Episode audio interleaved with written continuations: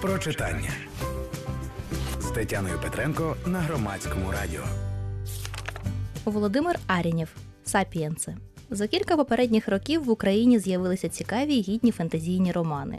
Що й не дивно, традиції Миколи Гоголя і Олекси Стороженка дають хороший старт авторам. Та й українська демонологія об'єкт багатий і впізнаваний. А от з космічною фантастикою все не так класно. Хоча нещодавно з'явився цілком гідний роман Танець недоумка Іларіона Павлюка, де Україна не пасе задніх космічних перегодах. І з'явилася дитяча книжка Володимира Арінєва Сапієнси, де діти слідом за своїми батьками-дослідниками рвуться до космічних пригод. Мишко Неборак і Сашко Ненарок вчаться в такому собі Гогворці для справжніх науковців майбутнього.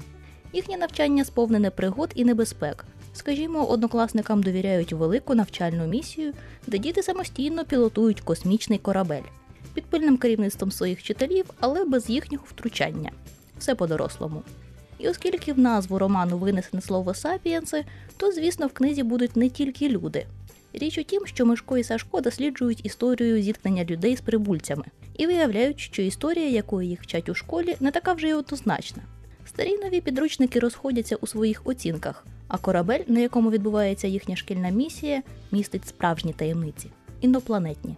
Дуже щемкий момент, насправді, який нагадує наші уявлення про сусідські країни і ворогів по війні з неоднозначних книжок і преси. Історія об'єкт надто часто переписуваний. А сюжет книжки грайливо крутиться навколо питання, що власне означає бути сапієнсом. Чим людина відрізняється від інших живих істот, земних і позаземних. Тобто, з одного боку, герої мають простір поміркувати про людяність, а з іншого це питання цілком сюжетотворче.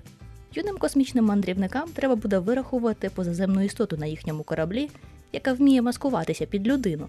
Тож питання специфіки людяності набуде детективного характеру. А прочитати захопливі космічні пригоди Мишка Неборака і Сашка Ненарока можна в романі Володимира Арєнєва Сапієнси від видавництва ранок.